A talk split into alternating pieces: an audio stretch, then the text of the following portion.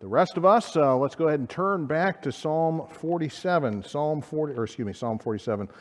Genesis 47. Uh, in our time this morning, Genesis 47.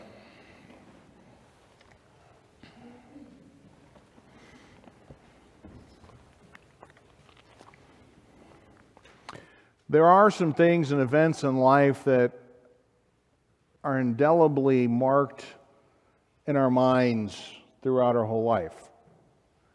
They're not things easily forgotten. One occasion for me was a, a, an event I was pastoring in Fitchburg. There was a lady there by the name of Elaine who had been married, uh, lost her husband, had remarried. Man that she remarried while I was there uh, passed away, so she had been living by herself for almost a year and was beginning to have some struggles with her health, recognizing some things weren't quite going right. And one Saturday night, I got a phone call that she had gone into the hospital and uh, the doctors were going to check her out. And uh, I told her, listen, I'm not going to be able to be there till Sunday afternoon. I'm going to take care of the church service and then be up to see you on Sunday afternoon. Went through the morning service, uh, got done, had some lunch, and then went up to the hospital there. I got to the room and I saw the family walk out. And the family was upset. It was obvious. They were in tears. And I walked in, and the doctor was still there. And she looked at me and she just said this I've been told that I've got cancer throughout my body, and I'm going to be dead in a few weeks. And I said, So, how you doing? with getting information like that. She says, I'm fine. She goes, I'm okay with that. She goes, We're all going to face death sometime. And she goes, I now know the course I have set for me. And she goes, I'm okay with that because the Lord has been with me all of my life and He's not going to fail me on through the course of death here, and I'll be in His presence forever. I mean, that was a statement to me as a preacher to have that happen where you have a doctor who's trying to figure out how to console a woman who has just found out she's got cancer throughout her body and only has a couple weeks to live, family members who are just completely distraught, and literally coming in the window is sunlight on her on the bed, and she is just beaming and making a statement like this that I am fine because Christ has been my Savior and He's going to take me right into His presence, I'm okay.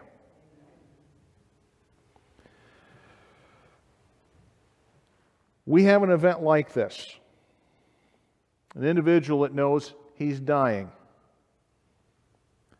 Whether it was by divine revelation or just by reading uh, what, uh, how he was feeling, I mean, this is an interesting thing that when you read in, in verse number 1 of chapter 48, you find the statement that Joseph has this report that his father is sick. It's the first time in Scripture that sickness is ever mentioned. You had people dying, but we never have sickness mentioned. It's the first time this happened. Well, maybe it was because of the fact that he was sick and he just knew this sickness is going to end in death. Whatever the case may be, Joseph begins to take, uh, or Jacob begins to take up responsibility uh, for dealing with things before he dies. And if we were to think about the life of Jacob, we wouldn't necessarily highlight this point in his life. If we were talking about his faith or these type of things, you could think of a lot of things that Jacob did and it required faith on his part. But do you realize that the New Testament takes this event in Jacob's life and highlights this as the highlight of his faith? Say, how do you know that? Hebrews chapter 11 is what we call the hall of faith. You go through there, and there's all sorts of people listed there, and the faith that they had that's an example for us on how we ought to live our life by faith. And you think about all the information we have about Jacob in the book of Genesis, going uh, from chapters 26 and on through uh, to this point, and he eventually dies. So almost half the book of Genesis has stories about Jacob's life. It only chooses this event to show his faith. Hebrews 11 and verse number 21 says this By faith, Jacob, when he was a dying, blessed both the sons of Joseph and worshiped, leaning upon the top of his staff. So, what we have here is what the scripture and the New Testament highlights as the peak or the climax or the best point of where we see Jacob's faith. It's a display of this, is what we just read this morning and it's dealing with his death. And for us this morning, I, am I'm, I'm theming, uh, the, the theme for this passage is just simply this. For us to gain something from this is this for seeing their death, believers in faith prepare for their future. For seeing their death, believers in faith prepare for their future. And what you see in verse uh, 27 to 31 of chapter uh, 47 is that believers take care of their future arrangements. What you have here is that when uh, you find this event taking place, uh, it is uh, interesting to find out that Israel, and the idea in verse 27 is that it's Jacob dwelt in the land of Egypt in the land of Goshen. They had possessions therein, grew, multiplied exceedingly, and Jacob lived in the land of Egypt 17 years. You go, why is that important? Because in the story that we have of the life of Jacob, you have 17 years someplace else. You go, what do you mean? We know how old Joseph was when he left Canaan it tells us he was 17 years old. He lived in the land of Canaan 17 years before his brothers sold him off uh, to the land of Egypt. And here we have uh, Jacob who's living his life and then eventually moves to Egypt. And Joseph takes care of his dad for 17 years at the end of his life, just as Jacob would have taken care of Joseph for the first 17 years of his life. And so you have this kind of a bookend on the life here. But what Jacob does is that he calls in Joseph, that he's knowing that he's going to die. He called his son Joseph and said unto him, If now I have found grace in thy sight, I pray thee put thy hand on my thigh, deal kindly and truly with me, and bury me not, I pray thee, in Egypt. I don't want to be buried in this land because this is not the land promised to our family. He is remembering this, verse 30 I will lie with my fathers, and shall, you shall carry me out of Egypt to their burying place. He's going, Abraham, my grandfather, Isaac, my father, are all buried in the land of Canaan, the land that was promised to Abraham and his descendants. And I want to, as a testimony of faith, to be buried back in that land, not here as a statement that I believe the statements of God that the children or my children are going to be ones who inherit that land and live there, and it's going to be their land forever, the land that's promised to them. And in faith, he comes to his son Joseph, who has the ability to carry out whatever he wants because he's second in command in Egypt. He comes to him and says, Make sure when I die, don't bury me here Take me back to the land of promise as a statement that I believe what God says, what He's declared that this land will be mine. One has said this by faith, Jacob stakes his destiny in the promised land, not in an embalmed body in the best land of Egypt. I mean, he's one who has a forward looking uh, attitude in life. He's basing his life and faith on the promises of God. Things that he hasn't seen, but he is just set and confident that they're true.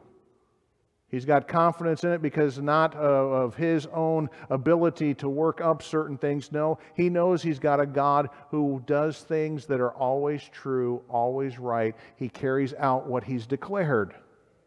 He always does that.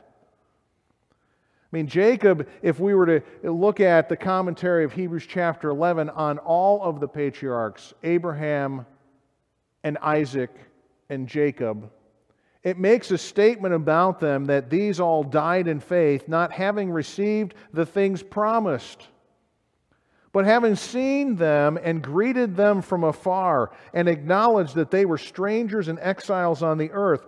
For people who speak thus make it clear that they are seeking a homeland. If they had been thinking of the land from which they had gone out, they would have had opportunity to return. But as it is, they desired a better country, that is, a heavenly one. Therefore, God is not ashamed to be called their God, for he has prepared them a city. I mean, what Abraham and Isaac and Jacob realized, though they were promised a land to live in, that there was a promise even beyond that of an eternal city. These are men who had lived their lives in tents, going from location to location, not putting up anything permanent. In fact, the only thing that permanently was had by Abraham was a grave. He bought a cemetery plot. That was it. Moving from place to place. But these individuals were promised there's a land that I'm going to give you, and it'll be your land forever. And they weren't just merely looking for a plot of land. They realized that this was a promise of an eternal city that they would be able to dwell in. And so Jacob, by simply stating, I want to go back to that land, that promised land, it wasn't something that, you know, I want to be buried in the homeland and it just makes warm, fuzzy feelings. No, he realizes God has promised him something even beyond that promised land a heavenly city that he would dwell in, that was builder and maker, as Hebrews 11 says, was God. He looked forward to that. So when he's coming to his son here, uh, Joseph, and telling him, Don't bury me in Egypt, he is looking forward in faith that, yes, my children will one day own a physical land, but I am looking forward to a time where there will be a heavenly city whose builder and maker is God. What he was doing was he was making arrangements. He's taking the, the responsibility to make sure these things get carried out, that even in the end of his life, there's a testimony to his faith. Send my body back to that land. I don't want to be buried here because I believe what God has said. So he takes care of his future arrangements. And for us believers, should take care of their future arrangements. But you see in uh, verse 1 of chapter 48 that believers point others around them to their future. What goes on here is kind of, uh, as we read through it, some ceremonial things that you might be missing as you read through it. There's two things that go on in this uh, chapter 48 is that Joseph, excuse me, Jacob adopts Joseph's sons as his own sons. Okay? They're no longer considered to be Joseph's sons at this point because Jacob takes them up as his sons. And secondly, there's a blessing that he gives them beyond the fact that he's adopted them. He also gives them a blessing. So there's an adoption ceremony that goes on at the beginning of the passage, and then there's a blessing that takes place at the end. That's what's going on in this story. We're not used to the culture and the things that go on here, but that's what's taking place. I mean, what happens is this is that Joseph comes with his sons and, and realize this how old his sons are at this point. Don't picture them as, as Joseph having a hand on both of them and going and walking them along. They're at least 20 years old.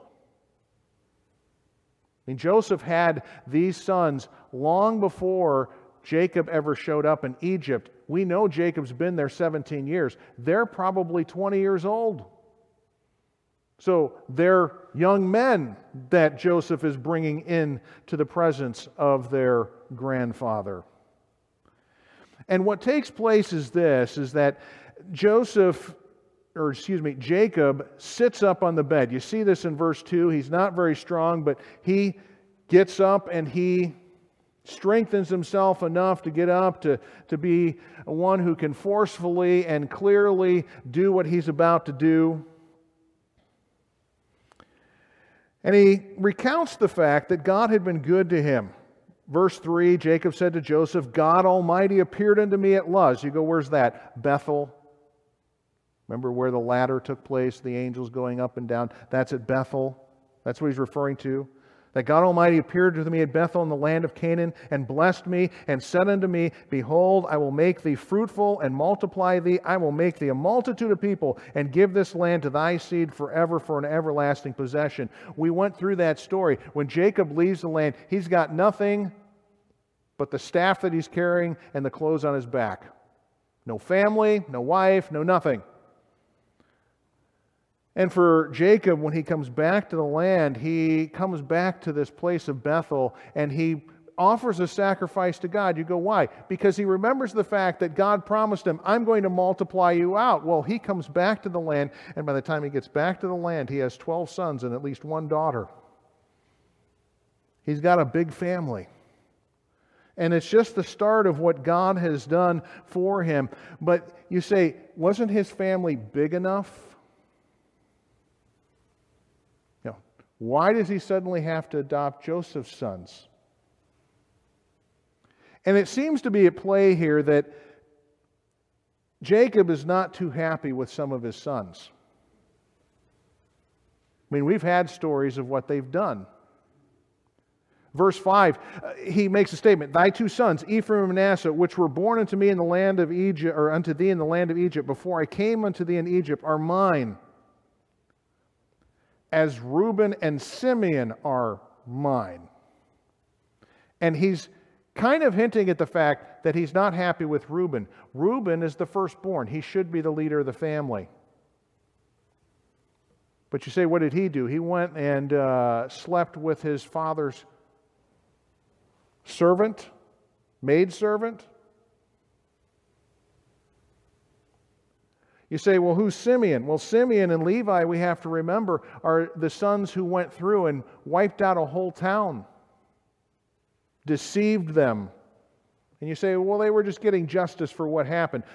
That's too much justice for what they got back. Taking individuals' lives because their sister had been violated, and they wipe out a whole town of innocents and Jacob is just kind of saying, I've got some sons that should be leaders. Reuben, the firstborn, should be the one that leads. He's not. Simeon and Levi, not all that great. I, I need some sons to replace those sons. Not that I'm going to get rid of them, but I need sons who will take up leadership in the family that these sons have kind of gotten rid of. And what he does is that he declares to them that they are going to receive uh, an inheritance with their, and it's, it's surprising here, they're going to be co inheritors with their uncles. They're going to receive the parts of the inheritance, the division of all the goods that Jacob has and the possessions that he had, they're going to receive an equal amount of this. But what you're also going to find this as you read through this, they're going to receive a double portion of this.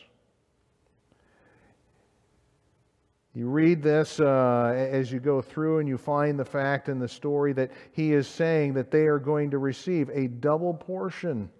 You go, who received a double portion of an inheritance? It was the oldest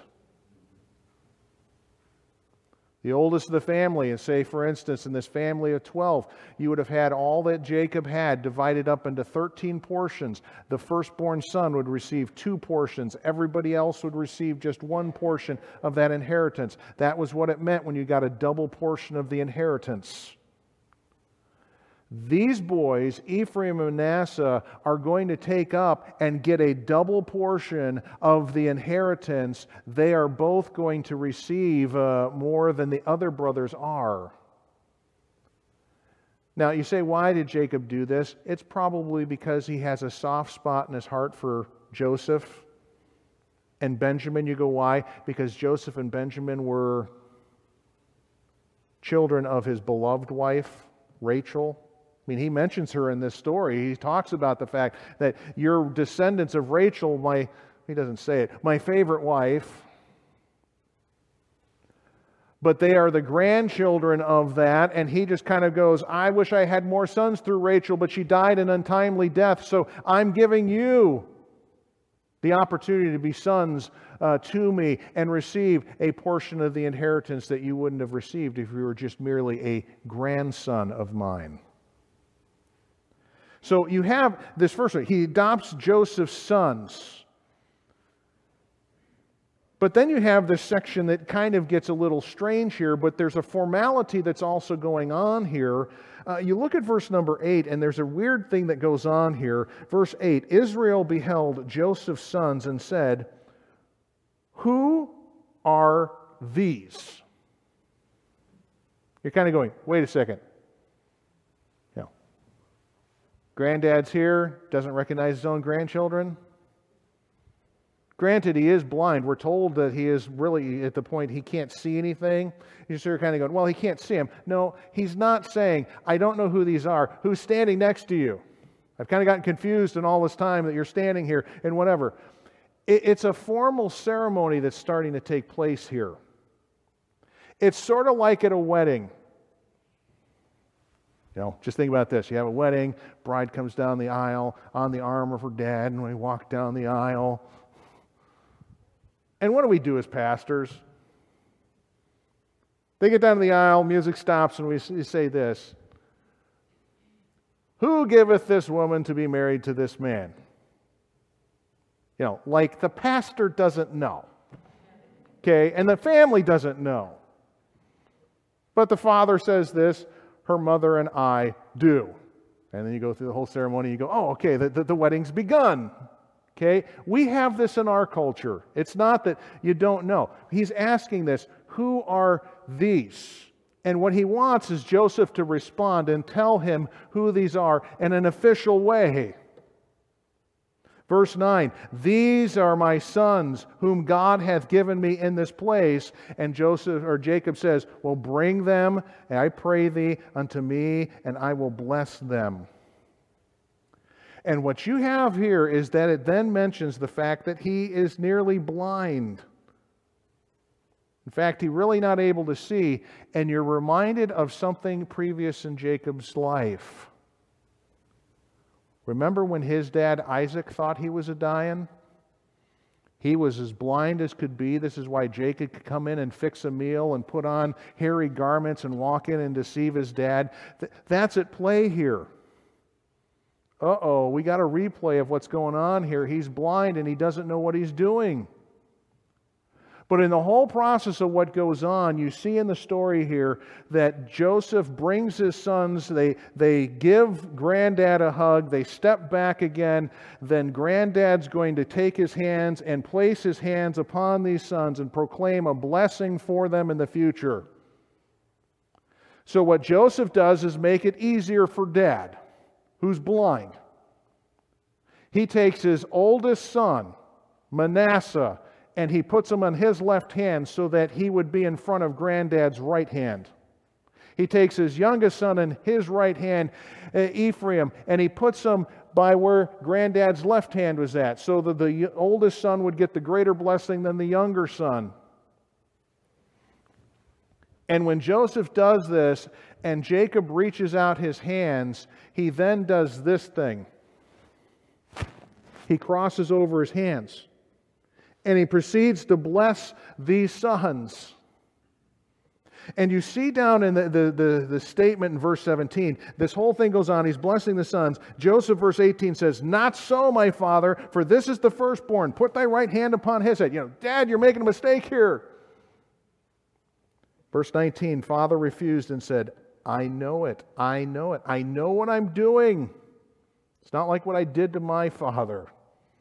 Okay? I actually know what I'm doing. I know it. He also shall become a great people. He also shall be great. But truly his younger brother shall be greater than he. His seed shall become a multitude of nations. And he blessed them that day and said, In thee shall Israel bless, saying, God make thee as Ephraim and Manasseh. And he set Ephraim before Manasseh. And you go, Well, what's he saying here? May these two sons be the blessed sons. May they have a large family after them. I just got through reading through all the Pentateuch, so I had to go through those sections and numbers. Do you realize the numbers of the family of Manasseh and Ephraim? Though when they're first counted in numbers, they go through all the tribes and they count everybody over the age of 20 who can fight. They do that. They're smaller in number. By the time it's done, you take their two combined numbers together, they're bigger than any of the other tribes. I mean, what jo- Joseph or Jacob prophesies about them, may these two tribes be ones who have many children and be blessed. It actually comes to be the case. They are blessed with a large group, a large family. And so uh, uh, Jacob blesses Joseph's son. So you have this adoption. So he's telling these grandsons, You're now part of my family. You've got this to look forward to. You've got the status of being my sons. You're equal to your uncles and what goes on here. And I'm giving you a blessing for you to look forward to that your family is going to be uh, the greatest as far as the tribes population wise. You're going to have a multitude of children. This is what you have for your future. And so, what we have here is that believers are pointing others around them to their future. That's what Jacob is doing.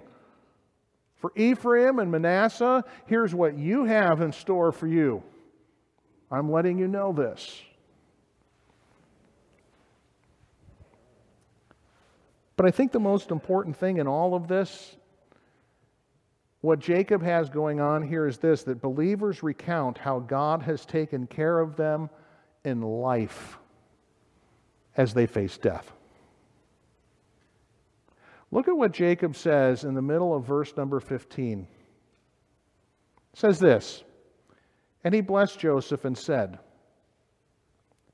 God, before whom my fathers Abraham and Isaac did walk, the God which fed me all my life long until this day, the angel which redeemed me from all evil Bless the lads, and let my name be named on them in the name of my fathers, Abraham and Isaac.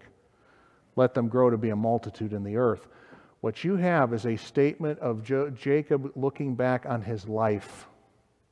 He says this that the God that is uh, his God, and the God of Abraham and Isaac, that God is my shepherd who is with me all my days. That statement that you have there in verse number 15, where it says, which fed me literally in the Hebrew is this my shepherd. Okay? God was my shepherd. You say, well, that's the main responsibility of a shepherd is make sure that the sheep get fed. That's true, but the word behind it is a shepherd, one who is taking care and providing both the needs for provisions, but also the protection. Jacob is uh, almost uh, 500 years or 700 years uh, before David, and he could have penned part of this psalm The Lord is my shepherd, I shall not want. And he could have gone through and recounted all the things that God had done for him. He could even say this that he's prepared a table in the presence of mine enemies. I was thinking about that this morning. You go, who was his enemy? Think about who his enemy was Laban, Laban, who is the one who gave him things but eventually becomes his enemy, isn't looking well to him. And what is God doing? God is multiplying things out for, for Jacob all of his life there with Laban, even though Laban's opposed to making him have good things, great things. Jacob goes, God's been a good God. He's been my shepherd all my days. He's provided, He's protected. And, and you have this other phrase that's a little unusual here that not only does, is God my shepherd who is with me all my days, he says this God is the angel who redeems from all evil. For us to refer to God as an angel is kind of a strange thing. You go, God's not an angel. But think about Jacob's life. He's had a lot of interaction with angels in comparison to most other people in the Bible. You think about that? When he's at Bethel, he sees that staircase going up and down from heaven with the angels going back and forth on that. And that's God's statement I'm going to bring you back here. I'm going to take you out of the land that you go to. And in this sense, it was language that the Israelites would have understood. I'm going to redeem you out of that land. I'm going to bring you back from the land that you go to. Uh, when he does come back to the land, you find this is that God gives him a message, and he's Jacob says this in Genesis chapter 31. He's talking with his wife. He said, An angel in the middle light told me that I should leave. When he gets back to the land in Genesis chapter 32, there's this little statement that he shows up with his whole family there, and he's camped in one place, and he looks over and he sees this camp of angels that's surrounding them. Calls the place Mahanaim. You go, why? It meant two camps. He saw his camp and then the angels protecting them. And then you have at the end of his, uh, him getting ready to go back in the land, he's wrestling with a man in the middle of the night. Question is, is it a man, an angel, or God himself? But I will say this as you look through the scripture, when it talks about the angel of the Lord, there's much controversy. Is it an angel or is it actually God himself? There are some cases you go, the angel of the Lord is obviously God. It's not an unusual way to refer to God. A messenger, one who brings good things. In this case, this is the God who redeems from all evil. He's a shepherd who takes care of you all the days, but he is an angel who protects and redeems from all evil. And Jacob tells these sons and gives testimony you want that God. He's been the God of your father Abraham. He's been the God of your father Isaac. He's the God of your grandfather here, Jacob, that you're looking at. He's the God that you want. He takes care of you. He'll do it all of your days if you're willing to have Him as your God. And He's the one who can redeem you, buy you out, get you out from evil. He can do this. This is the God you want. What he's doing is at the end of his days, he's just simply reflecting on the most important thing that these young men can have God. They need him more than anything else. And so at the end of his life, Jacob is reflecting and telling uh, these individuals that God has taken care of them, taken care of him all of his life, and that this God can take care of them throughout all of their life. I mean, what Jacob is doing is what we need to do with our own life. None of us want to consider dying. But we're going to sometime. For some of us, it's more obvious that we're closer than others. We know the medical records, we see what's coming, we look at our age, we look at our health. And we've gone through this outline this morning, and I just want to put this into question form for you. First off, here's the first question in application and closing the sermon is just simply this What have you done to take care of your future arrangements? You go, what do you mean? What, what have you done to take care of your future arrangements? I, as a pastor, have uh, dealt with it a number of times and a number of occasions uh, the fact that oftentimes people don't bother to deal with this. And it causes chaos when they die, confusion. I mean, what have you done to take care of future arrangements? Let me just go through some things that you might want to think about for the sake of you and your family in the future.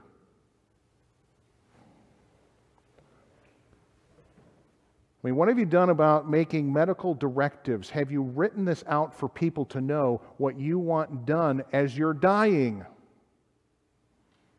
There's documentation. You can get it from your doctor and the like that you can get, and it just simply says, here's what I want done.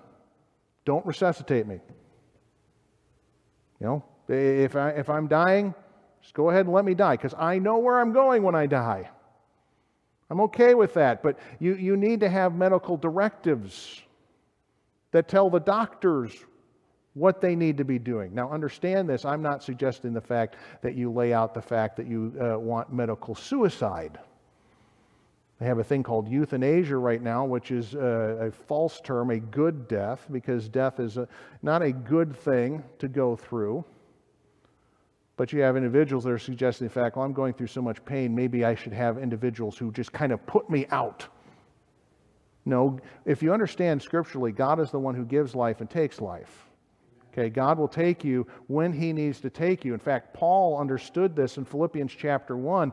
Uh, he made the statement, uh, For me to live is Christ and to die is gain. He's in prison thinking that he may eventually die. And he goes, For me to live, Christ. To die, gain. But then he makes a statement. He says, For this, but if I live in the flesh, or excuse me, for, but if I live in the flesh, this is the fruit of my labor, yet what shall I choose? I want not. He goes, I don't know if I'm ready to go in the presence or stay here any longer because it'd be great to be in the presence of the Lord. I don't know if I really want to stay here anymore. But he makes the statement for I am a strait to, in a strait betwixt two, having a desire to depart and to be with Christ, which is far better. Nevertheless, to abide, to stay here in the flesh is more needful for you. And having this confidence, I know that I shall abide and continue with you all for your furtherance and joy of faith, that your rejoicing may be more abundant in Jesus Christ for me by my coming unto you again. He just simply says, if I remain here, it's so that it is for benefit for others. And I have this as the case sometimes I have to deal with. People are going, This is going on for a long time, and I'm not sure why I'm still alive. I go this God is the one who's the taker of life. He'll take you when He needs you to leave. Your work is done. You don't have anything else to do here. He's going to take you out at the right time. But the fact is is we do need to give some understanding to people what needs to be done when we are dying medical directives. What have you done? And this is still taking care of your future arrangements. What have you done about your legacy? You go, what do you mean by your legacy? The things that you want to be used after you're gone and how you would like them to be used. Now, granted, the fact when you die, it's no longer your possession, but you can direct the way they should be used. Mean, have you gotten a will of some kind? Designating for who and what uh, gets uh, your goods, whether it be for children, grandchildren, family, church, an organization, whatever it may be. Have you designated, I want to have impact after I'm gone? Even though I'm not here? Have you designated those type of things? Because if you don't, there will be someone who, in the form of the government, will be happy to figure out how to distribute it.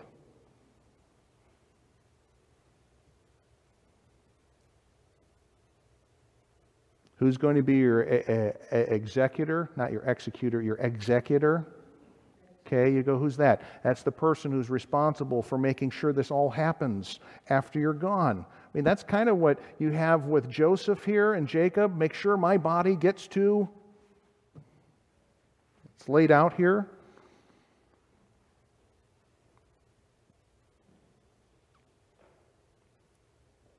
What do you want for your funeral?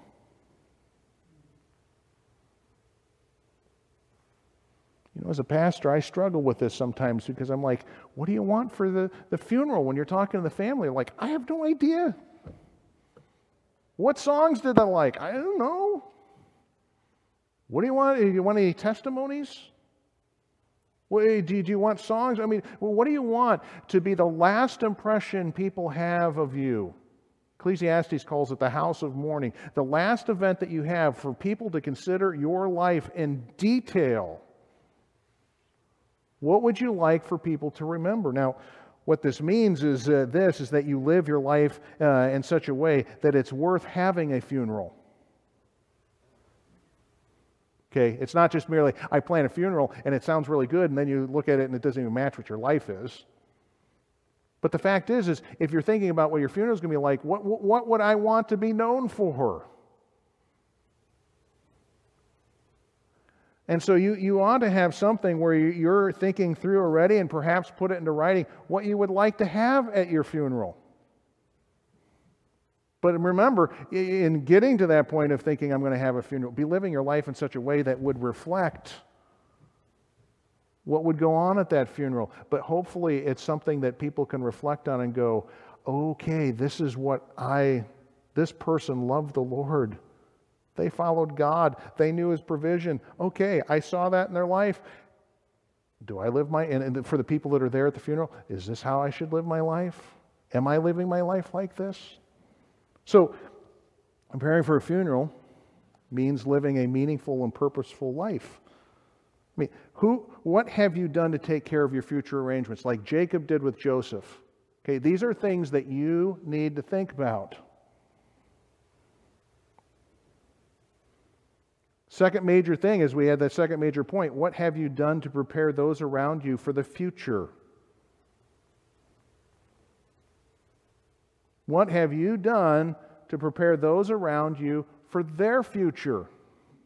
And I will say this this is by far the most important, what I'm about to say here. Have you let them know that there is a Savior that died for their sins?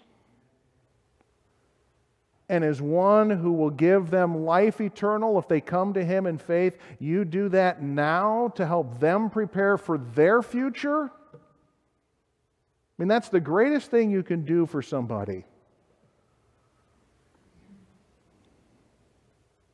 Have you been a reflection of the mercy and grace that God has given to you? Are you giving individuals uh, that are around you a pattern on how to live your life? What have you done to prepare those around you for the future? Most importantly, they need to know the Savior and hear about Him. But then you live a life that can be a pattern for others to live.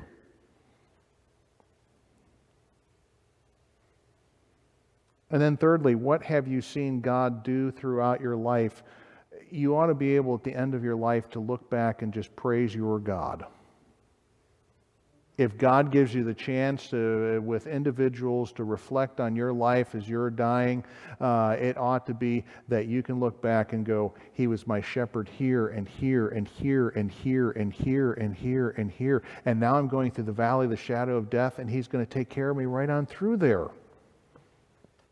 Okay, it might be frightening because it is a shadow, but the Lord's going to take care of me right through till death.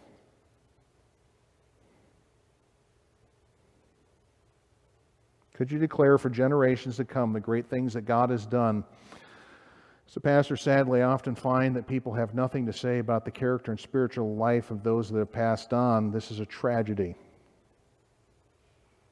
I find that to be the case sometimes. I'm at funerals I say, well, what will you say about them that's a you know, testimony? I don't know. No, people ought to be say, you know, I heard them talk about their God. I heard them say this about their God. I heard them live this out and do these things in their life because their God was with them. What have others seen through your life that you have a God? So, in conclusion, we've talked about preparing for your death. And I would say for you now, start, start thinking about it while you're in good health, not when the bad health is coming. These are things to think about. What would I like at my funeral? What would I like for the testimony to be there? But I will say this not everybody's got a chance to prepare for your funeral because you don't see it coming. I told you a story about Elaine who had some time to prepare for the fact that she was dying with her family and others and get things taken care of and the like. There's another man that was the first funeral I had to do in Massachusetts. A man by the name of Don Roberts. He had received the title Padan, which was an honored title to receive because Don Roberts had done in that community so much for people in the community, especially those that had come to the United States from outside the country, uh, especially from Laos and Cambodia and Vietnam. They had come there to Fitchburg, where we were at, and he had done as much as he could to be a part of their lives, to get them acclimated to society here, to get them organized, but more importantly, to tell them about Jesus Christ. And all you had to do is say the name Padan in that community, and people are like, you know, you know Padan? He's like, well, yeah, he goes to my church. Oh, you know, they, they would go on with stories about what he did. Padan, at uh, over the age of 80, was a man who was full of energy and life, health, energy. He would outdo people in getting things accomplished. I remember we went out one time uh, canvassing for an activity, and uh, he was outpacing almost everybody that was there, uh, the 20 somethings that were there.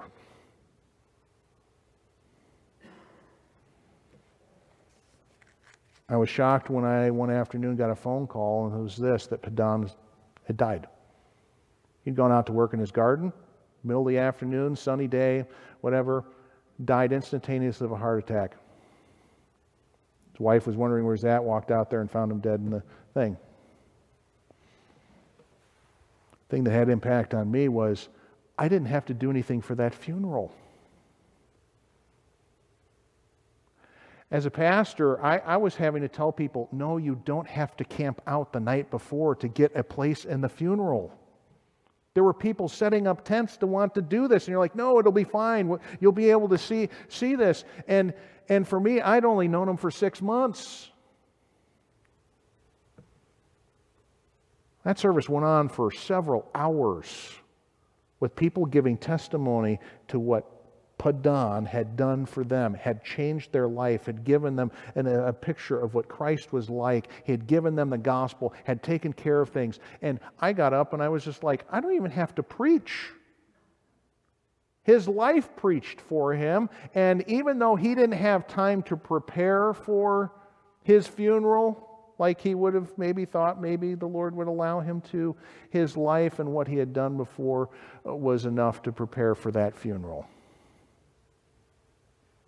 the testimonies, the people that were in those pews were as a result of that man having an impact in their life. And even though he died rather instantaneously, with no notice, no warning to any of us, his funeral was something where he was already preparing in his life for his funeral. His testimony went before him. His life went before him. But in a time like this, I can say, you need to start thinking now about your end. Take care of those things that you can take care of, and then live a life that is such that people could go, we really you know, don't have to work to come up with things to say about this person. We don't have to come up with, you know, make up things because this person lived their life in such a way that reflected God and they were ones who were having impact on those around them and they were individuals that were great individuals because they were following their God.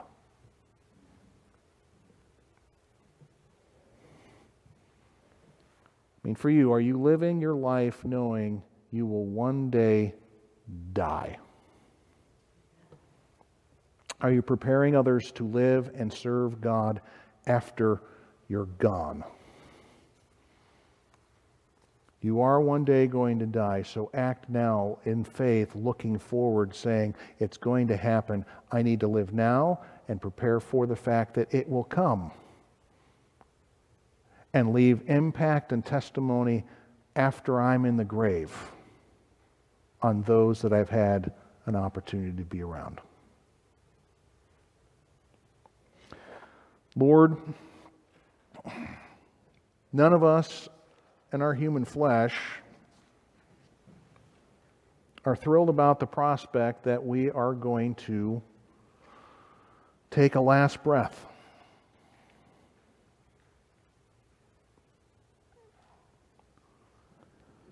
But with our understanding that there's a future beyond this life, that there's a Savior who died to redeem us from our sins, that there's a hope beyond this life, a confidence beyond this life that you have a city prepared for those that have faith in you and your Son. So we're not miserable uh, in great agony that we will one day die if we know Jesus is our Savior. But Lord, with the thought that one day we're going to die, that our time uh, is going to end here, we need to start looking forward to the fact that we need to get ready for that. That our time is maybe not as long as we think.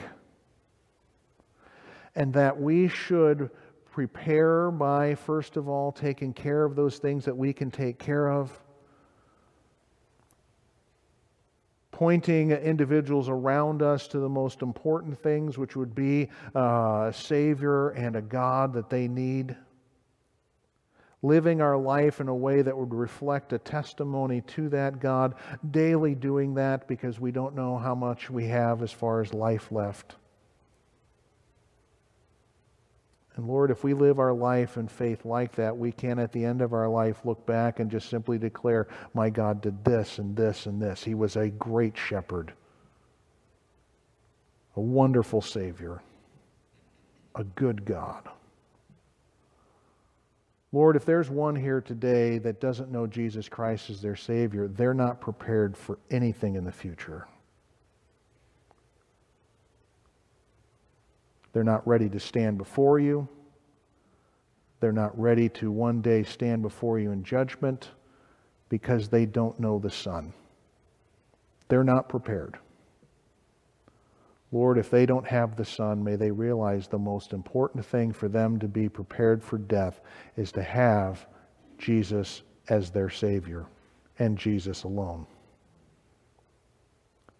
For us as believers, may we live life knowing that one day we'll be with you, but we don't want to be ashamed when we come into your presence that we squandered the time you gave us here on earth, but that we're living a life reflecting who you are all the time, so that when we do die, we've been living knowing that one day we would, and you receive the glory for how we've lived our life and how we die. So, Lord, help us to consider a sobering subject like this, but may it be a challenge for us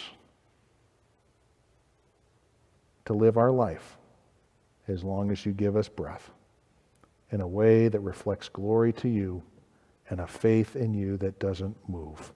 And this we pray in Christ's name. Amen.